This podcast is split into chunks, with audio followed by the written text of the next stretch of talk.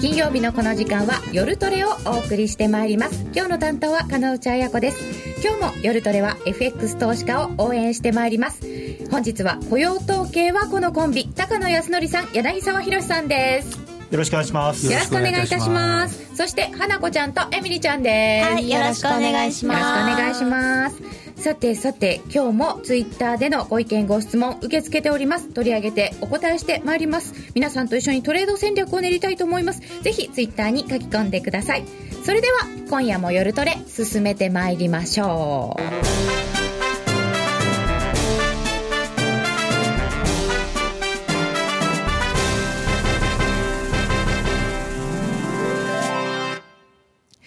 なんかゲームが始まりそうな気がちょっと昔のなんか テレビゲームみたいですね私的にはワクワクする感じでございますが さて雇用統計です今回の雇用統計の注目ポイントはどんな点ですか高野さんえー、まあ時間給ですかねうんうん、はい、時給が上がっているのか、はい、2%ぐらい、えー、というかまあ前月比プラス0.2で前年比と2.1とかなんですかねうんぐらい上がってくれていれば交換するそうですね、まあ、そその方向に行っていかないとやっぱり利上げはなかなかできないので、はい、その利上げに向けてということでいうと今日はちょっとドル金利も少し今上がってきてるようなんですけれども、うん、柳沢さんちょっと利上げっていつぐらいの予想に今なってるんですか、まあマーケットは大体9月ぐらい9月ぐらい、うん、うん9月 FOMC ぐらいで、まあ、1回目の利上げっていう感じでマーケットは考えてるかなっていう、うん、先物なんかではそういうイメージですねただまあ FRB の、まあ、ダドリーさんなんかは、はい、来年半ばとか言ってるから、半ばってことは6月とかってことですよねそうですねだからだから FRB の方がマーケットより高派なんですねあえってことは、マーケットの方が楽観してるっていう感じですかマーケットの方が慎重ですね。慎重というか、うん、あんまりそんな簡単には、うん、まあ、高野さんみたいに、そう簡単には利上げできないっていうふうに言う人の方が、まあ、マーケットにはいるということね。高野さんはマーケット的な、そうそうそうそう簡単に利上げはできないよいやー、なんか天候とか見てると、もしかしたらで来年中に利上げ始まらないんじゃないかなんて、極端に考えると思ったりもします来年中にない いやだから今年のね第一四半期が天候要因で非常に良くなかったじゃないですか、ああそう全部雪のせいだ、うんで、まあ、11月から大雪だって言ってなんかニューヨーク2メートルとか言ってたんで、うん、これであのブラックフライデーも結局あの、まあ、その後でネットでは売れてたみたいですけどやっぱり人手があんまり良くなかったっていうような話も出てるのでなんか、ね、異常気象、また今年も異常気象って、そどそこへそれを異常と言ってどうかいいかなんかまた寒いんですよね、ニューヨークね、寒波、ねね、結構、結構、なんか大変な寒さで、うん、そりゃ買い物行きたくないよね、うん、ネットで買うよね。なくなっちゃいますよね、だそういうことが続くと、毎年冬悪くてね、季節要因だ、季節要因だ、天候要因だって言って、言い訳して、まあ、ただまあ、そうやってネットで買う人が増えてるってことは、別に天気が悪かろうが消費はするんで。そんなに消費が落ち込まないんじゃないかっていう見方もなできなくはない、うん、でも、まあ、マイナスはマイナスですからね、前年比で。一応そうですよね、うん、だから取り返さなきゃいけないんですよね、どこ,、どこで取り返すかっていう、まあ、ね、クリスマスまで。ななんなんですか、最近あの、皆さん、すごく賢くて、だんだん値下げしていくので、最後まで待ってるとか。言いませんかなんか閉店間際のスーパーみたいです、ね、そうそうそう半額シール貼ってるのも待っていくみたいなそんな感じがいやそれでもアメリカ人の気質にそういうのがあるんですかねいやあるんでしょうやっぱりだからやっぱり格差がすごい広がっちゃってるんで、ね、昔のアメリカと違うんですね本当に中間層がどんどんどんどん潰されちゃってるんで、うん、だからどうしてもみんな安いもの安いものっていうふうになってるっていうのはよく聞きます、ね、そうすると本当に景気よくなるのかしらっていうでもそれでもなってるんだからすごいんですよ、そうか、いや、でも本当に景気はどうなんだろうか、うん、例年通りの異常気象ですね、そ れね、異常じゃないじゃん、 いやでも、そう思って。ね、なんかきょ今日の寒さとかも日本もなんかおかしいですしねで、あの日本海側はなんかすごい大変なことになってるしそうそうそう東京平気ですけどね、日本海側が大雪すごいでしょ、うえでも東京もずっと雨ですよ最近おかしいか冬はあんまり雨降らないんですもんねあそうか寒気ですからね普通はねこの時期はね東京は、寒気雨季の寒気、乾いてるあーで確かに確かにまあで気温なんかもこの間もなんかじゅクリスマス時期並みとかって言ってたし、うんちょっとやっぱり急に冷え込んだり変確かに寒い最近、ううんん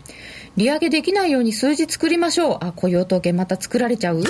雇用統計はどうでもいい感じがしてくるな近頃はちょっとこれどうなんでしょうね本当にね、 まあ、ただねあの、逆に言うと雇用統計の重みは減ってると思うんですけど、それは理由はちょっと違って、もう許容範囲内に来てる、もう見えてるんですよ、もうあと数ヶ月で十分その、雇用という意味では利上げをしてもおかしくないような環境になりつつあるんですよあね、その数字として非農は。業部門雇用者数の増加分、とか、そのやっぱり失業率。うん失業率やっぱあそう5.8%でしょもうそうだって完全完全雇用って5.5%から5.5っていうのがもともアメリカはとねアメリカの完全雇用なん日本と違っで、てうんそうするともうほとんど完全雇用に達すを達成しつつあるレベル、もちろんその中身がどうのこうのっていうのはあるんで、議論はあるにせイエレンよお、ばさんは中身が などうのこうのって言うんだけどもそういうレディーにそういう質問、 議長なのにジャネット。じゃあ まあ、だからもちろんね、そういうそのいろんな中身に関する議論はあるんですけど、ただ、それは金融政策でどうこうっていうことでもないので、あの雇用の方はなんとか、まあ、ほぼそうそうそう目標に近いところまで来てる、ただ、んあのもう一つのそのに2つの責務のうちのもう一つのインフレ率の安定っていう意味では、まだ弱すぎるんですよね、利上げをするにはちょっと弱い、だから賃金が上がってくれて、あのまあちゃんと、弱いっつってもね1.5%ぐらいだからそんなに弱くはないんだけどねまあ、日本とかね、あのヨーロッパに比べればヨーロッパとねか。日本に比べれば全然マシでなんもでやっすよぱりあの2%に近づい全然こ上がらないじゃないですか近づかないですよねずーっとここそうそうのそうこの辺で1.5に乗せそうで乗せないっていうのはずっと続いてるんで、このインフレが上がらないデデフレっぽいディスインフレ、まあまはいはいああのどアメリカはディスインフレまで行ってないですけどうね、んっていうのはヨーロッパはもっとすごいじゃないですかヨーロッパはもう本当に下手するとねあのデフレにデフ入りレそうにもうほぼユーロなり圏つつあ全る体がんでねすねんだって、まあ、イタリアとかスペインはもう完全にデフレですからね、かなり厳しいです、で日本もインフレになれないというかデフレ脱却が一部では難しいと言っ難てしい追加緩和になったわけですよね、まあ、でもかなりデフレ脱却難しくなりましたねというかデフレ逆戻りの可能性がずいぶんこの原油のせいで出てきちゃってますからね、この原油の急落って金融市場的にはどうなんですかあの2つの面があって、うんこれはもちろんそのダドリーさんとかが言ってるみたいに、当然、その可処分所得が増えるっていう意味ではいいことなんですよね。ありがたいよね、ガソリン安くたなったりだとかねその今、日銀は可処分所得を増やすことでも景気を良くすることでもなくてインフレ率を上げる上げるっていうことを政策目標にして政策運営をしている以上は彼らにとって足を引っ張られることになるんですよね。ただまあね、日本の場合は、もともと車のがすごい性能のいいっていうか、燃費のいい車じゃないですか、だからガソリン代が下がっても、まあ、プラス効果がねアアメリメリカほどカないほどプラス効果がなくて、まあしかも車使わないしであとインフレ率の問題で考えると、あの原油が下がってガソリンは下がるんだけど、天然ガスはあんま下がらないんですよ、原油ほどは。そうなんですかそおーうそうすると、電気代って結局そんなに下がらないみたい。アメリカはいやいや、日本。日本うんあそっかそっか天然ガスでそう今ほとんど天然ガスなんですねあのでで電気作る元が火力発電所のそうすると天然ガスが下がらなければそんなにあの電気代も下がらないのでそうなると結局はインフレ率はそんなに思ったほど下がらないのかもしれないでそもれがままあ、あただ一応黒田さんに計とって算は上プはラス あのこの今の60ドル台が、えー来年の夏ぐらいまで続くとデフレになるらしいんですけどね、へーそこら辺はまあだからまあその見方の問題それって金融政策とかにも影響しますいかや当然そうしたら追加緩和しなきゃいけないってことになって追加緩和してももう無理だねいやだから追加緩和もうにし無 て理何がいやねインフレ率を追加緩上がら和ないこれ以上追加緩和しても、それがインフレ率を上げることにはつながらないと思思います、私は。いやだって円安が10%進めばまあまあ確実それに、ならばあのそそれれだけなでりしょうのあのあれはあ輸り入ま物すか価はら上がねっちゃうっていう意味でだからあの、まあ、極端なこと言ってドル円150円とかにすれば2%達成するわけですよ、ただ、追加緩和しますよって言う言って、まあ、確かに円安になるかもしれないけど実際にはもうね、緩和はね、多分 でき黒田さんはね、何でもまだ買うものはいいくらでもあるとか言ってますけど、ないですねもうないんだよ。まあ、だからあとは財務省がせっせとにあの新発まのあま国あそう債出ね、す、そうなって、要はだから結局、財政赤字をもっと拡大して、出して買わせるそうそれしかないですねだからマネタライゼーションです日よね本大丈夫ですかそそうそれれでもうあのそしたらもういやでも日本大丈夫ですかってなれば円安が進むかそうらそうインフレ率が上がるか悪い円安にならるそうすればその日銀でのも目そんな的むがちゃくちゃ達な成こすとるするインフレ目標って何のいやデフレを脱却するたためめ日本人嬉しくないでしょそれいやそう思いますよどうなの全然嬉しそくれない嬉しくはないんですよだから目標が間違っそもそも間違ってると僕は思うんですけどねだからそういう意味ではもしかしてその原油が安くなった効果でインフレ率がどうしても伸びないってことになるとそのまあそのインフレ目標自体を少し変更するっていう方向に来年はもしかしたら日銀が動くとすればそっちかもしれない。まあだからコアコアにするコアかコアにするとかもあしとくは1%う1.5%んとか目標を少し下げるとかでもね、これ、本当、自転車操業なんですよ、結局、前年比でドル円はずーっと前あの円安、円安、円安ってなってるから、そうそうそうそうこういうある程度あの、インフレを基調を維持してますけど、うんこれ、円安が止まった瞬間、い要するに前年比で、今の方がちょっと円高だよってなった瞬間に、もう全部シナリオが崩れちゃうんですよね。だんだんハードルが上がってくるからそれは前そうですね年比がちょっそとうですねまもちろんた はい ただまあねねあのさっきちょっとお話ししてましたけど、はいその企業がほら、ね、値上げだけはしやすくなったじゃないですか前とは違ってね、実はあの番組の始まる前に、企業は値上げをしているので庶民は苦しいねとか、でも値上げできてよかったなっていうところもあるんじゃないのとかいうことが、ものすごくこう議論 が巻き起こっていたのでございましたよ。ヒートアップしてますねそうそうそこでね 大人のお話がえそれそれぼーって見てたんでしょ入ってこなきゃダメよ FX 業界はあの値下げ値下げですからね、ああ値上げできないまだに値値下げ上げできない デフレデフレデフレデフレデフレスパイラデルフうーそうスパイラルになるから怖いんですよねそうそうそうそうデフレって、まあ、本当はね、そのなんていうのかな、えーまあ、例えばその工業製品とかっていうのは、長い目で見ると、秩序だって、ね、値下がりしていくっていうのは当たり前の話だし、それは当然、生産性が向上するから値段が下がるんであって、でそれが国民生活を豊かにするっていうことになのは、なるはずなのに、まあ、一つはね、その物が行き渡りすぎちゃっていて、はいだからこれ以上新しいもの買わなくて買い替えの需要しかないってことになると単純にそれ値段が下がったらその分景気なんていうか GDP が縮小するってことになっちゃうんですよね。まあねましてや人口が減っていくと、そうですね新規で買う人がね全くねすよね出てこなくなっちゃうわけですだか、かららね、若い世代がもうどんどんやっぱりもっとそのせい夢を持ってねこうどんどん生活を拡大していくという大志追いだけ夢は夢を持ちたいです車買うとかさて現在1ドル120円56銭近辺1ユーロは149円飛び2銭ユーロドル1.2359となっています先ほどのファンファーレについて そういえば 何々競馬っぽいあーまあラジオ日経ですからあドラクエで新しい仲間が入ったみたい な やっぱり RPG に入るんで FX トレーダーの冒険ぴょんぴょんぴょんって跳ねますか、うん、動かないって思ったら冬時間だ ったそうなんですよねというところで、えー雇用統計の前なんですけれどもちょっと5ドルのお話も今質問来てました5ドルどこまで押すんですかこまああの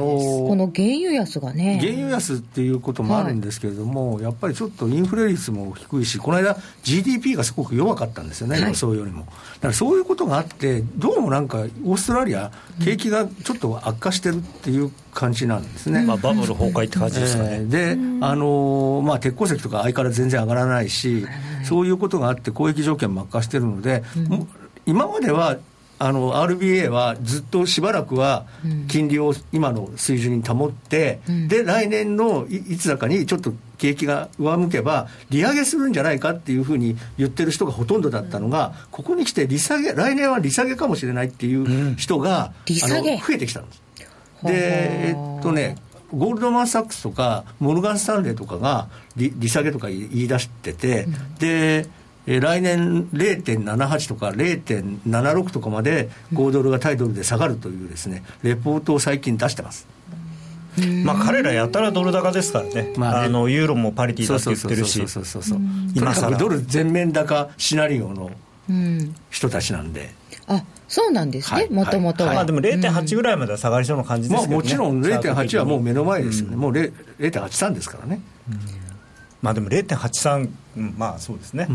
5ドルドルをやっていた花子ちゃんははいどの辺をめどにしてました、えーめどあの RBA 副総裁がうん、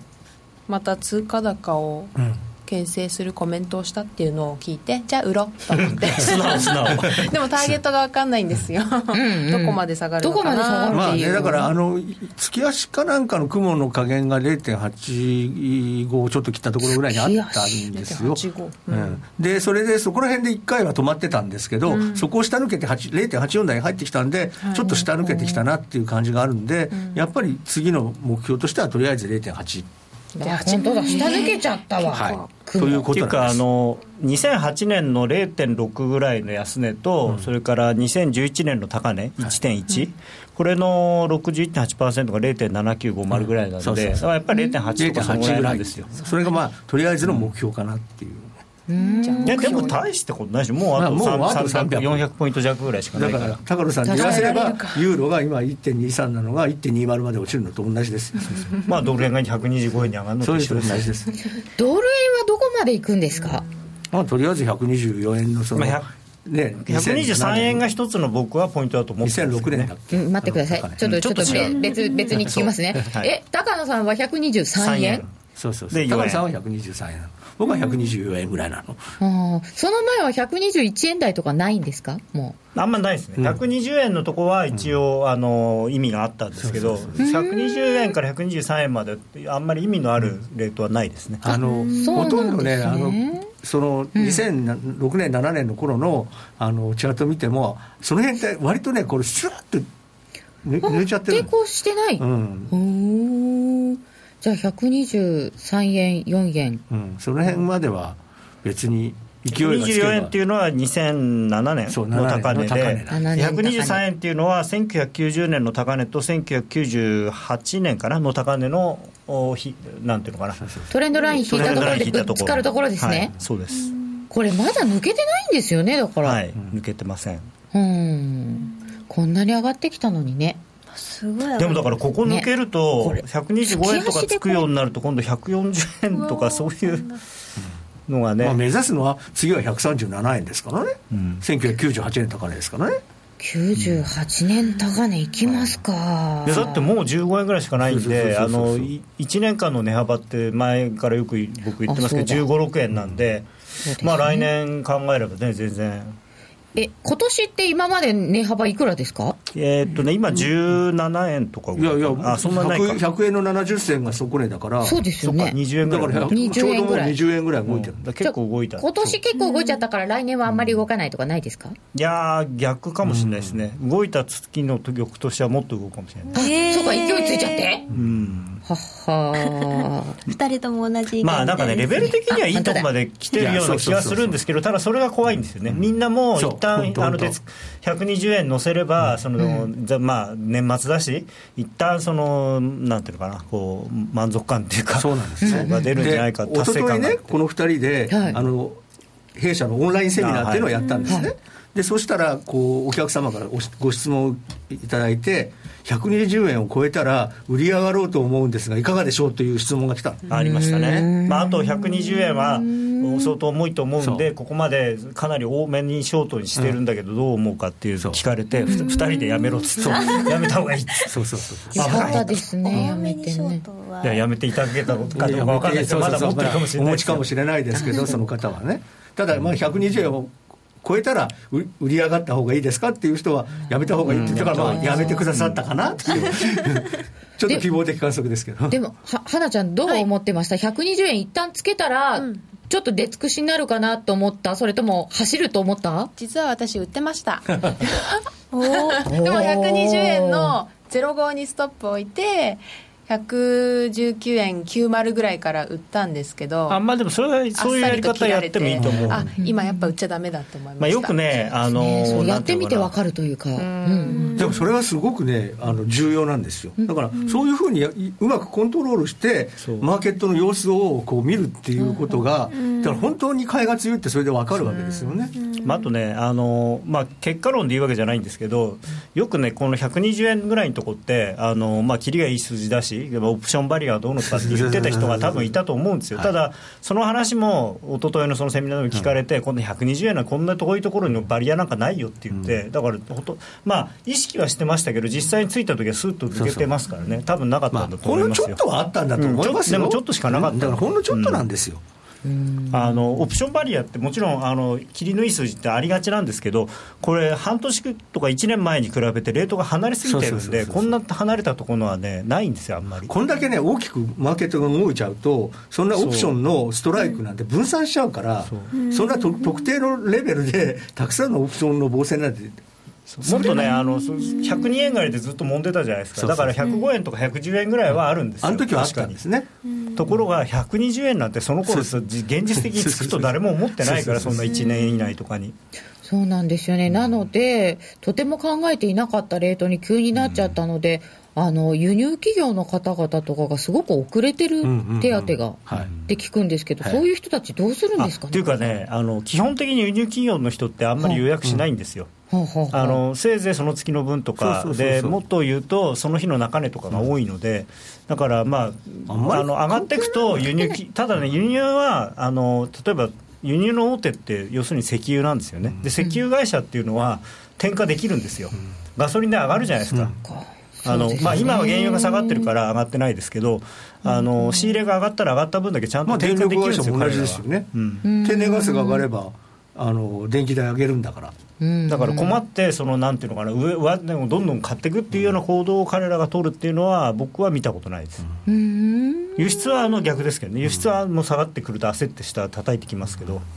あそうなんですか、じゃあ、あんまりその辺は考えなくていい、まあそうですね、で輸入企業ってだからもともと規制業種が多いわけですねガスとか電気とかってね、ああまあそうしかょ、まあガソリンも、うんガソリンっていうか石油会社も含めてね、あんままあ、り食じゃあ品だけですよなんかで食品であんまり大きい会社ってないんですよ、うんないですよねうん食品はちっちゃい会社がいっぱいある、あの金額でいうと。そういう意味ですね、うんそのトヨタみたいに、ま、毎年毎毎一社で毎週ドカン何みたいな百億円そのドルを買わなきゃいけない会社なんていうのはまあなくて、んでそれに近いのはまあ石油会社ぐらいで、石油会社なんて今柳さん言ったみたいに何社かしかない規制業種ですからね、うんさてさて、そして、えー、と日程的に言うと、14日が投開票になりますが、この選挙のは影響はいかがなもんでございましょうか。ね、これもね面白いんですよちょうど一昨日その話を聞かれて僕らは2人ともいや自民党がねそのよその一時ほら30見えないえかっとら、何ね、席ちょっと40カ席カメラの人に渡します。そうそう 減るんじゃないかって言われてたじゃないですかそんなことが起こ起こらないんじゃないかっていう話をしてたらちょうど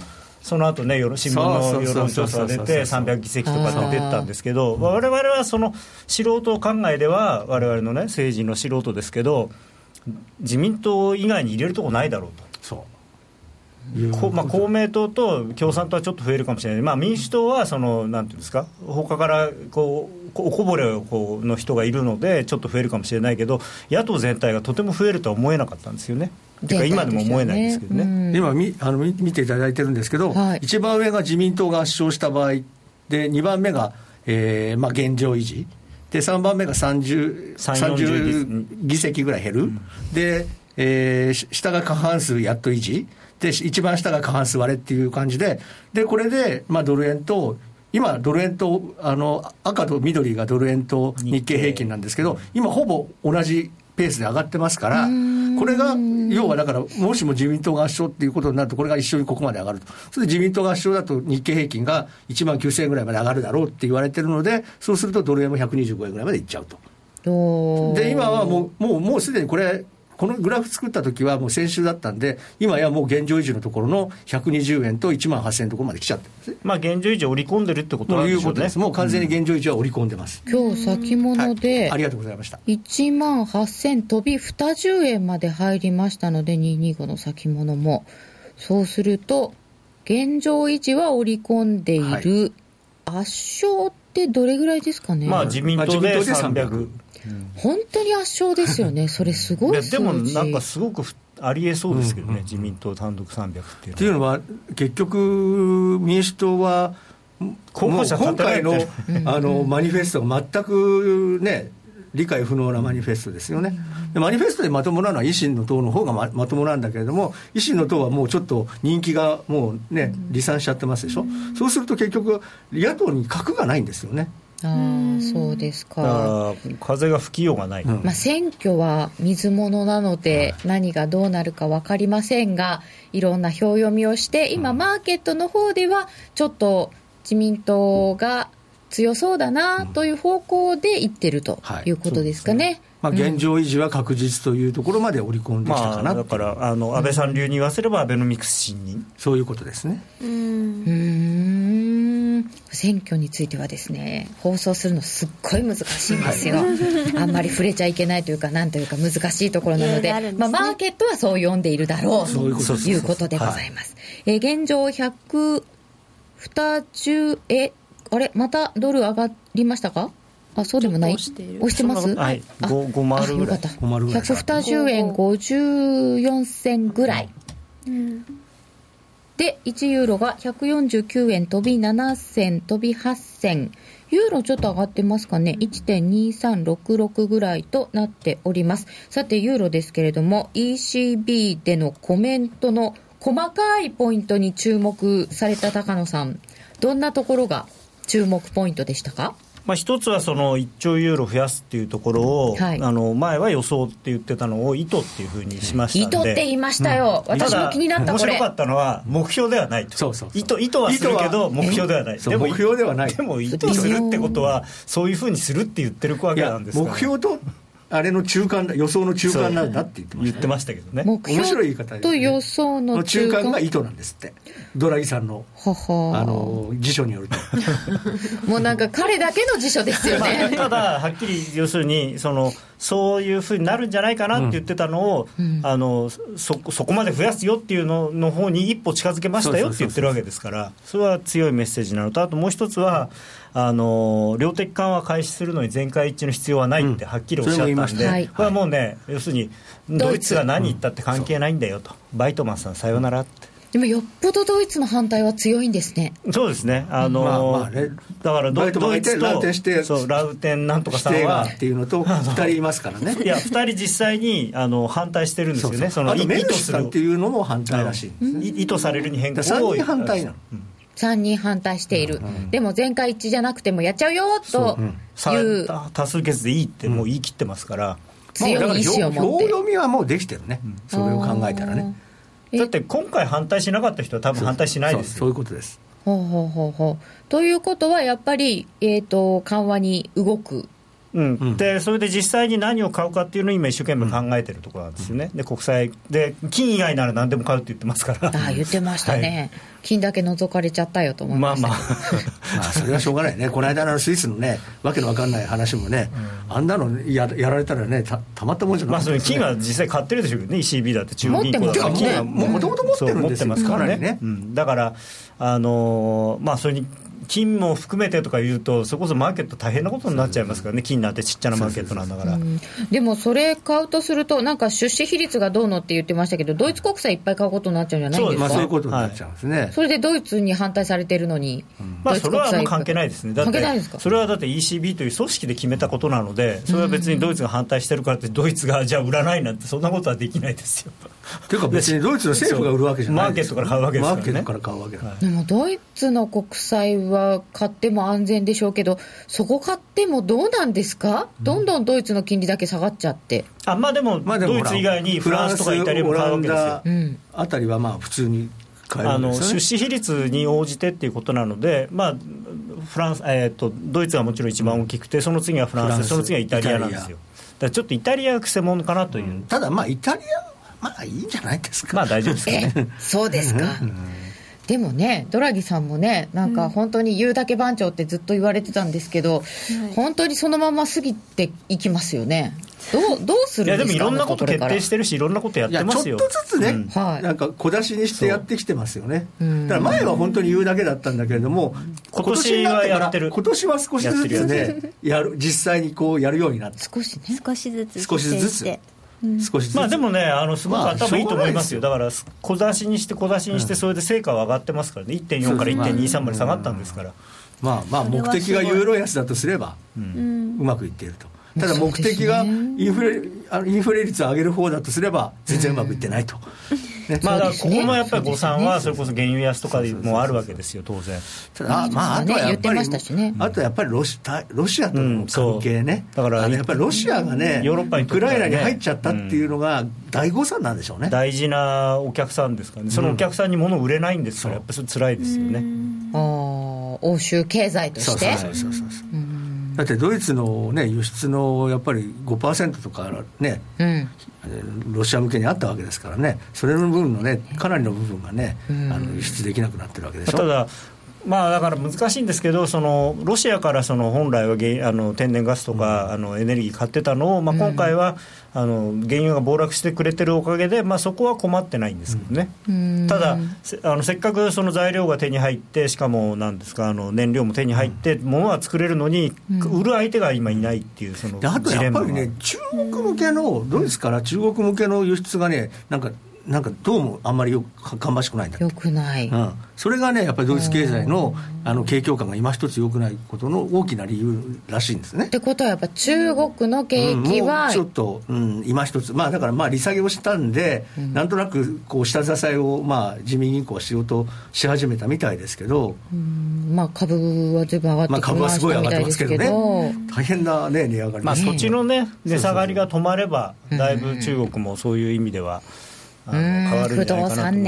ねち。ょっとあれ、難しいんですよね、やっぱりね。ねあの本当にまあ、人が住んでないマンションをせっせと買ってたわけそでうですすかかららね。ね、あとあとだって内モンゴル自治区とかさそういうあんまりみんなよく知らないところにあのものすごいマンションをバーッと作っちゃったりとかねで結局作ったはいいけどもともと人もいないところに作っちゃってるから誰も住んでないとそうですねいやもともとだって住むつもりがなくて買ってますからね、みんなあの中国でもまあそれももあでも日本だってなんか北海道の原生林を買っちゃったとかバブルの頃昔ずいぶんありましたよあの原野商法ってやつああれはでもそうそうそうそうあれはインチキですけどあねそうかあれは騙してたあれのはか詐欺だったんだけどそうかでそうもか中国のあの田舎のマンションも本当に一応作ってあるんですよ作ってはいるけどハリボテだ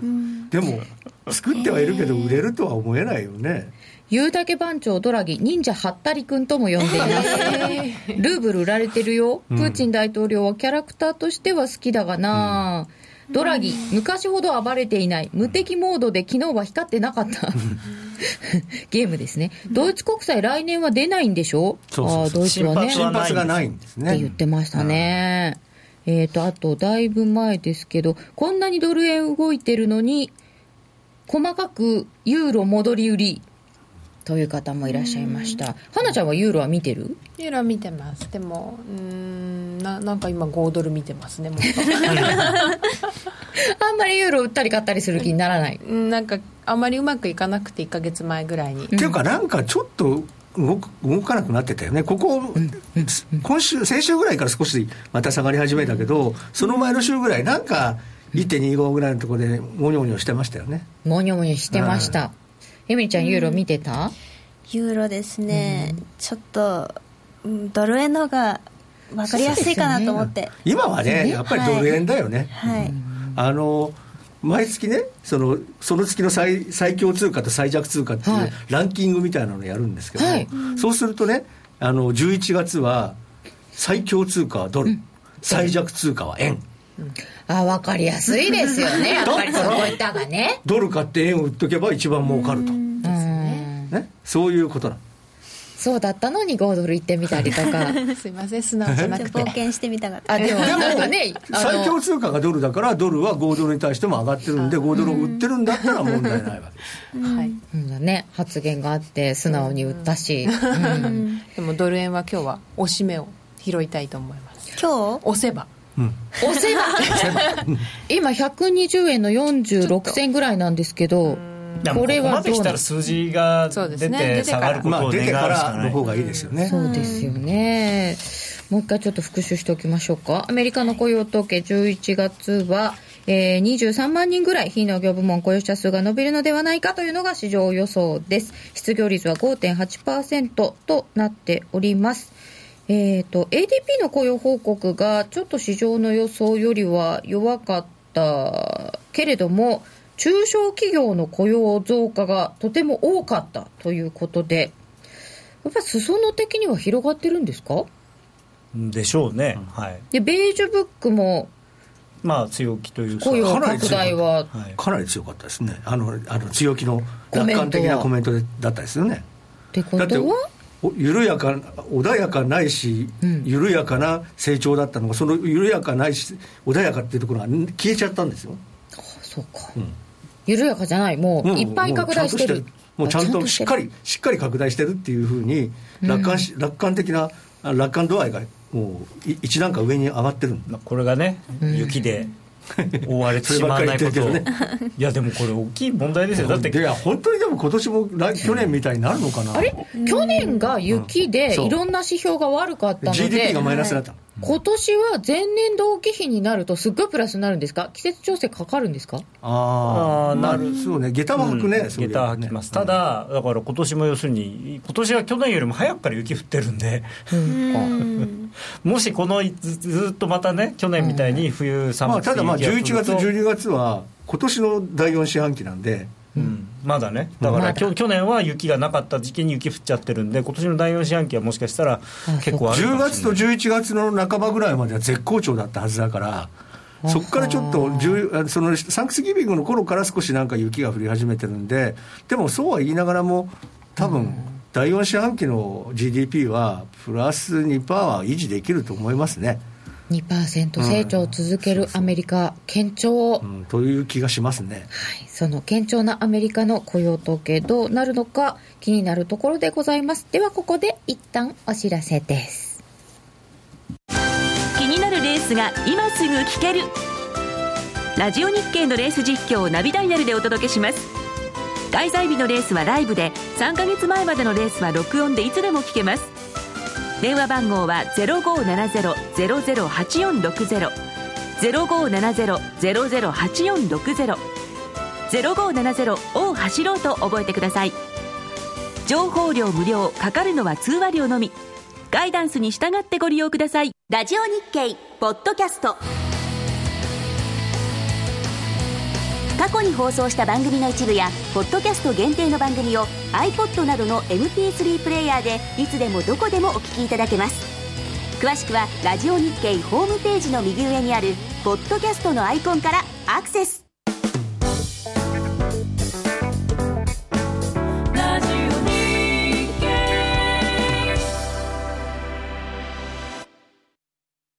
あそこにしよ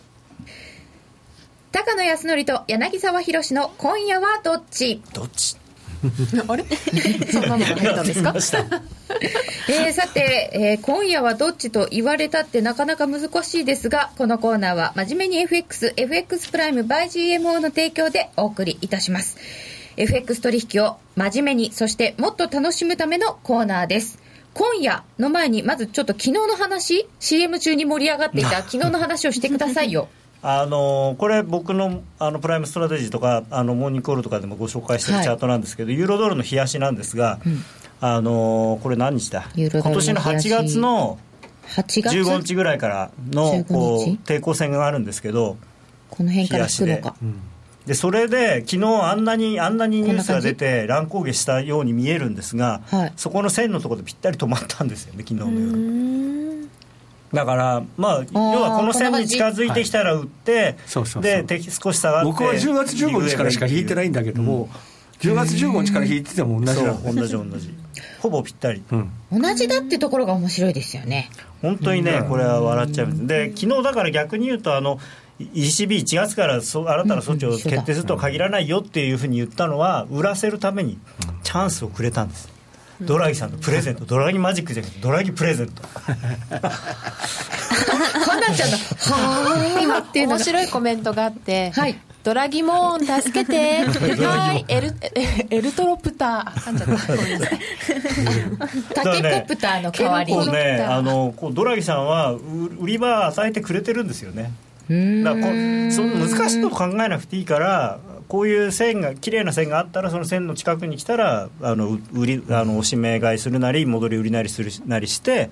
であのなんていうのほでまあほっとけばいいっていうかでドル円だってこれ4時間足のチャート出すとドル円もですねこれもうちょっと前からドル円の4時間足のチャートでここはいつだ、えー、11月3日からこうやって線引くとぴったり止まってるんですよねこれねなんだからこういうのを麗だねでこれの近くで、要するにサポートラインのそばに来たら買って、上がってきたらリグってっていうのを繰り返せばよくてあのどこまで行くでしょうかっていう質問がよくあるんですけど、はいまあ、別にどこまで行ってもいいしっ ていうでこのこの中にいる間は下がって買って上がって売ってって繰り返してればいいでここの線をブレイクした時にじゃあ次どっち行くのかなって考えればいいんですよねそれはね言われるんですよあのどこまでっていうのを考えないでトレンドが続いてる間はついていけって言われるんですけどでもどこまでなのかなって思わないやっぱり気になっちゃうよねまあ、だからそれはだからさっきの月足みたいので123円とか124円とかっていうのはあるんですけどでも実際そこに行った時に止まらなかったら別にロングのままでいいわけだし、もうあの目の前の相場を見てればいいと僕は思うんですよね目の前はね目の前だから目の前見ないのに遠く見るから、ねあのなんていうのかな遠く遠くあそこ行くぞって言ってこう人が飛び出してきてるの分かんなくてぶつかっちゃうみた いなだってバスは来てるんだからバスに乗ればいいんで すよいつも言いますけどバスに乗り遅れるなっていうやつですねそううんそう私あの並んでるのにその まま行って行かれちゃったことあります見よう見よう並んでたのに乗せてくんだよ乗せてくれ止るまってくれなかった現 実の話ですけどあるあるある。あーでもなんか今回のドル円の上がりっぷりとかそんな感じかもしれない。そうですねまあ乗ってくれなかったこ今回はね本当にあの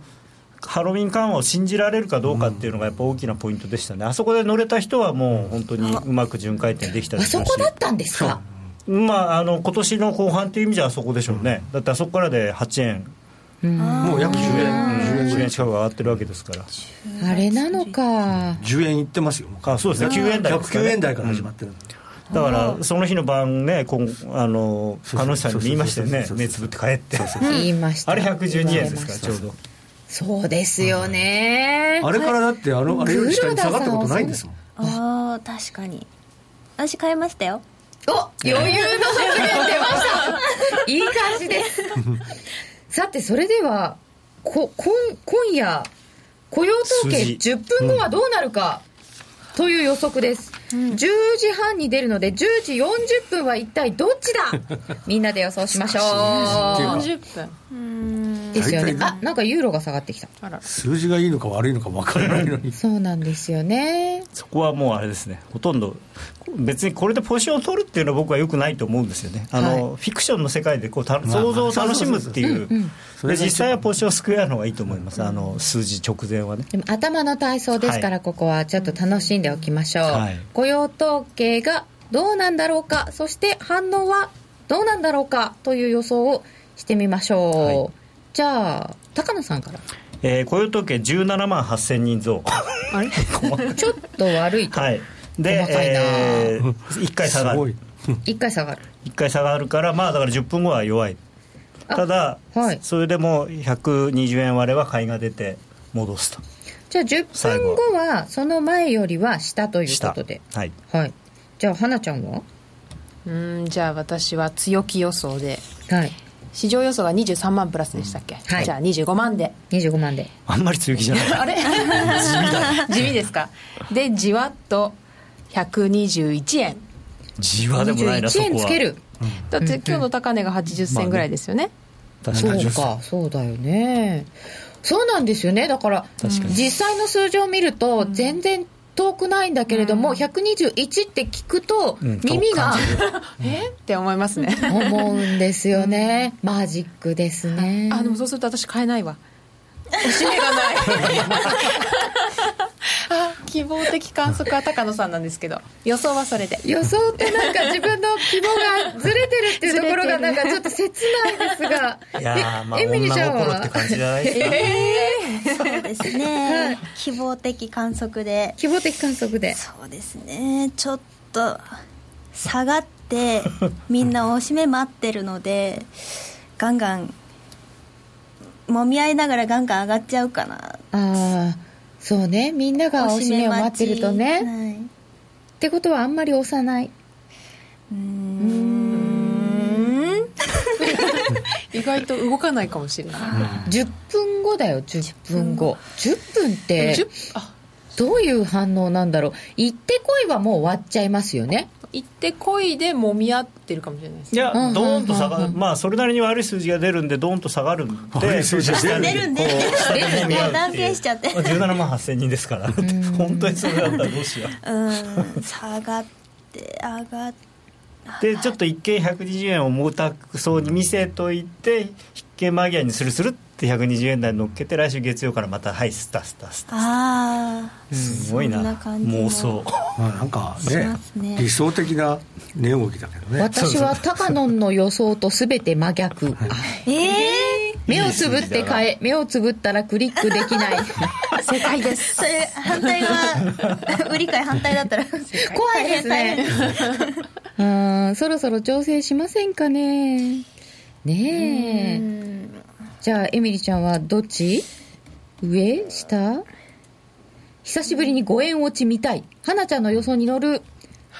ありがとうございますユーロドル今週の引けは1.23割れでお願いします今週の引けねじゃあ俺12万人すごいの来ました よ、それはすごい。エミリちゃんはじゃああんまり動かない予想でかもな微微妙にした妙にした 微妙にしですよねた微妙にした微妙。はい微妙にした微妙なのねはい微妙なのねじゃあ、では金内さんは。あ私も入るんですか、はいえっ、ー、と金内は20万増ぐらいで、うん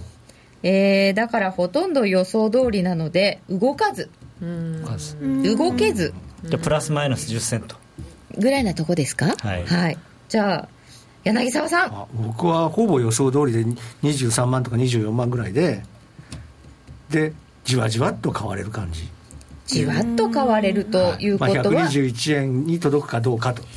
こんだけ出れば誰か当たる。近いですね広柳角さんだうもん。ん、そうか下がいて上がいて微妙に下がいて動かずがいて全部だじわっと上がいてあ全部網羅した誰かは当たる でも給湯がないですねああ、急騰急落がない。そうだね行きっぱなしっていう。みんなすっごいブレるとは思ってないってことですかっていうかあのここ数ヶ月、ずっと値動き見てても、はいそんなにだって1円とかあんまり動いた月ないんですよね、動いてない。最近は動かだからなくなっちゃね、っあたんですのあれなんですよ。時計がね、うんちょっとね地味になっちゃったそんうですそうそう地味な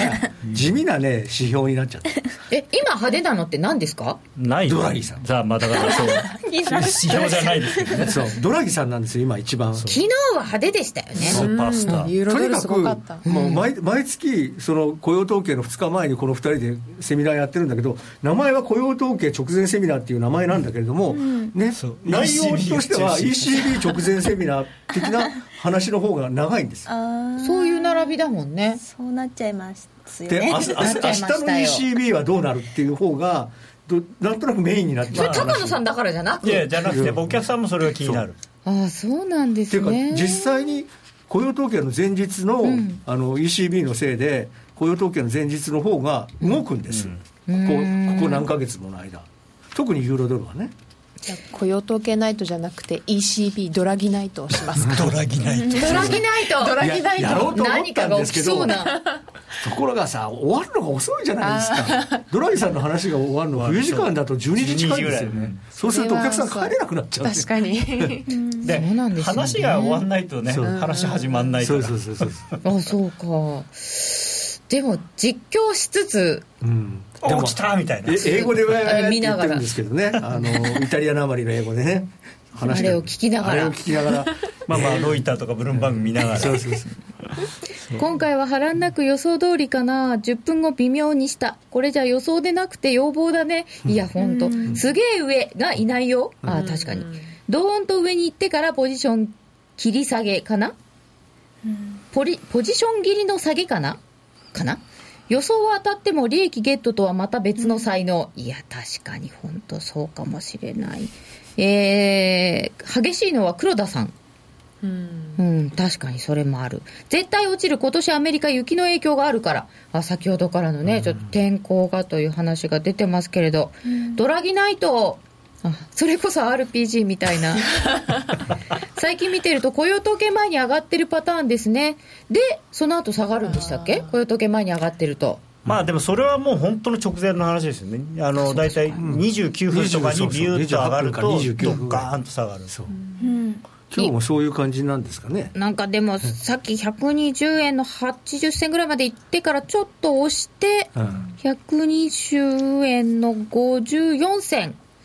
120円半ばで動いてますよ今は、えーユーロ円の方は149円当選ユーロドルはちょっと上下しましたねひげになってる感じですね今1.2367となっておりますしかし120円なんて、この間までユーロ円でも高いと思ってたのに、い なんだか分かんなくなっている今や、ドル円が120円なんてもう、昨日のユーロ円は今日のドル円本当に高い、 えっと、昨日は石火あって、今日はドイツの10月の製造業受注が予想よりいい数字で出ていました。ユーロ圏市地区の GDP 改定値は予想通りプラス0.2で、えー欧州株は結構強かったですね。えーっと、昨日下がったから反発したんですかねあそうかそうかそうですね、うん昨日下がってましたねドイツはそうドイツは昨日下がってた1%以上下がってましたね、えードイツが1.3%ぐらいフランスも1.3%ぐらい上昇となっておりますただこの株価の方はどんどん上行ってるんですけどアメリカ株がまあ高値なんですけど、ちょっと上がり方がまあおど穏やかにまあまなってあ、ますねやっぱり史だから上相当過去最高値ですからね。なかなか年末も年末になってきて、ん多分もうあの手締まってる人の方が多いんじゃないですか、年末ってそろそろどうですか休み入るんですかまあ、入ってますよねアメリカなんかは今年はでもなんかあのファンド筋があんまり儲かってなかったから最後にかけるとかそういうのはもいやうかけ実られな際いにもう潰れねてるからいっぱいもう閉鎖になったフ ァンドが1000を超えてるんでえーもうすでに閉鎖になっちゃってるだからそれが多分10月のほら10月の半ば頃にガラガラガラって下がったことがあったでしょ株とかありましたあれが多あり分ました18あ日ぐらいまでの全部総切りっまあ、あのていうか11手締まいだったんですそうですね45日ルールとかよく言うじゃないですか言います言いますあーじゃあもうそんなにファンドだかがらそういうガラのガのラ動動きくってというのはもう多分一巡してるんじゃないんですもかうねこれからの時期ね、あんまりバタバタする人はいないと思いますよ。そこであはのねバタバタする人下手くそな人だ からうわ私だそうそう高橋だからあんさんになまっちゃいりますけどあのあれがでなんていうのトレンドにはならないそうそうそう大人はいなくなる留守番がやるとそかうですはい伺ってはおりますが、えーこれから年末までっていうとどうなるんですかね今日の雇用統計を超えて、もう特にトレンドに変化はないですか、まあ、今、少なくともドル円に関、まあ、ユーロドルもそうですけれども、ドルが売られる、その継続的に売られる理由はないと思いますね、ないですねあので短期はあっても。そうですねだから結局これが終わると次は皆さんの目は FOMC に行きますから、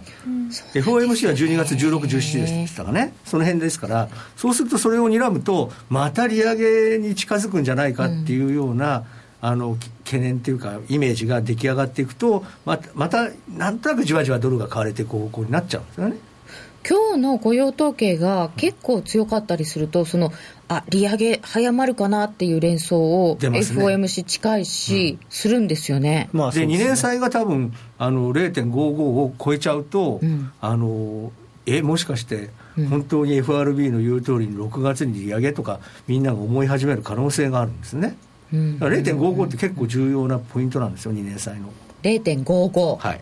そう今なんですよね0.53ぐらいですかねで0.55を超えるとねたまに超えるんだけれども、はいそこを超えるとねなんかおしめ買いが入ってねまたちょっと下がるんですよここ数ここ1か月ぐらいの間のね動きを見るとね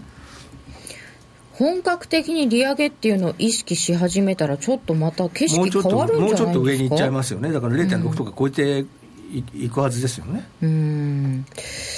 まあ相場は当て物じゃなくてついてくものだけどねこういう話は楽しいけどそうなのかもしれませんこんなああだこうだ言ってますけれどもねまあ番組なのでまあまあ、たあだりそますのああがーだこうだの結論、やっぱりドル買いなのそうそうそうで、そうあのドルが上がってるうちはドルを買うっていう、そうさいうっこときの話に戻るんですもうよ。ね実はだから最近番組がやりづらいのは一言で終わっちゃうからなんです よ目をつぶって帰って言われてで終わっちゃこのう二人がさ言い争うことがほとんどなくなっちゃってるんですよ、まあ、ドルに関しては今、争いようがないんですよないないあまりにクリアなんでで、前みたいにユーロで僕が上がるこの人が下がるって言ってればそうまあなんなんとなく面白かっただかわらけねですファよンダメンタルズとチャートでこう、そうそうそうそうなんていうかな、こうちょっとこう合わないところが出てくればいいんそでうすそけうど、そうする今、合とっちゃっねてる議論ができちゃうんだけど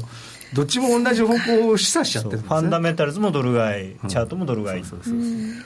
みんな一緒になっちゃった。でもまあ、今晩の10分後の予想については、まんべんなくいろいろ出ておりますので、誰かは当たってくれるといいなって、でも、すごく上かすごく下に行くと外れるわけですね。そういうことですねはい。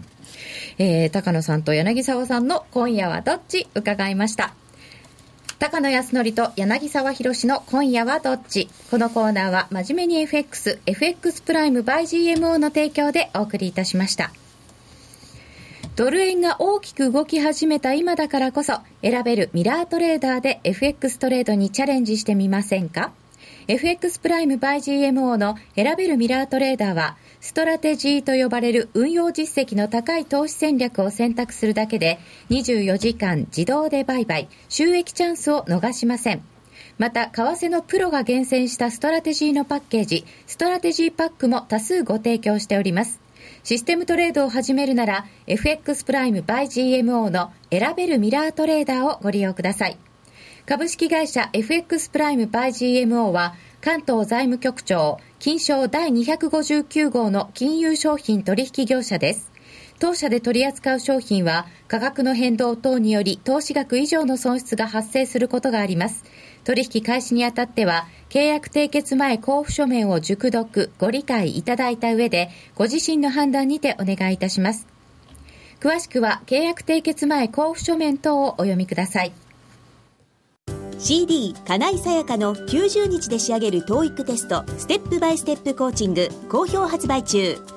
500分にも及ぶ音声ファイルとボリュームたっぷりの PDF ファイルを1枚に収納しっかり確実にテストに向けた指導を受けることができますお値段は税込5400円送料500円お申し込みお問い合わせは0335954730ラジオ日経通販ショップサウンロードまでソニーの卓上ラジオ ICFM780N は好評発売中デザイン操作性もシンプルなホームラジオですラジオ日経のほか AMFM が受信できますお休みタイマーと目覚ましタイマー機能付きで価格は税込1万800円送料500円お申し込みは0335954730ラジオ日経通販ショップサウンロードまたはネットショップサウンロードまで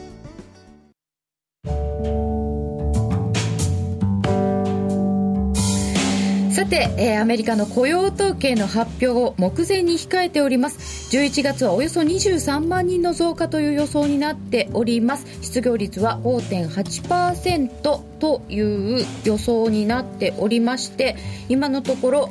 あんまり大きく動かないというのがこのスタジオの予想ですが、はいポジションは持ってないの2人とも、待ってないですボタンでよろしい。動いてから考えます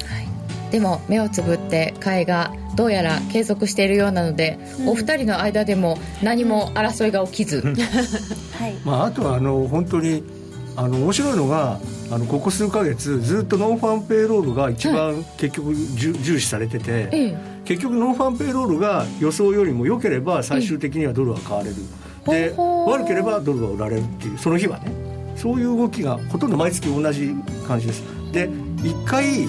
悪い数字が出るとバーンって下がるんだけども、その後ちょろちょろって少しショートカバーで戻ってくる上がりますねでそこで戻ってきたところをポッと打っておくとその後はずるずるっと下がるからそこでまたあのまあでも、買いそ戻うせる今日中に買い戻しそうたそ方うがいい。今日中に買短い期の戻す場合ねそうそうはい日ばかりができるっていう ああじゃあ皆さんいろんなことを考えながらこれからの雇用統計発表を待ちましょう間もなくでございますラジオの前の皆様とはお別れですよろしければユーストリームの延長戦でご覧くださいこの後は雇用統計の発表です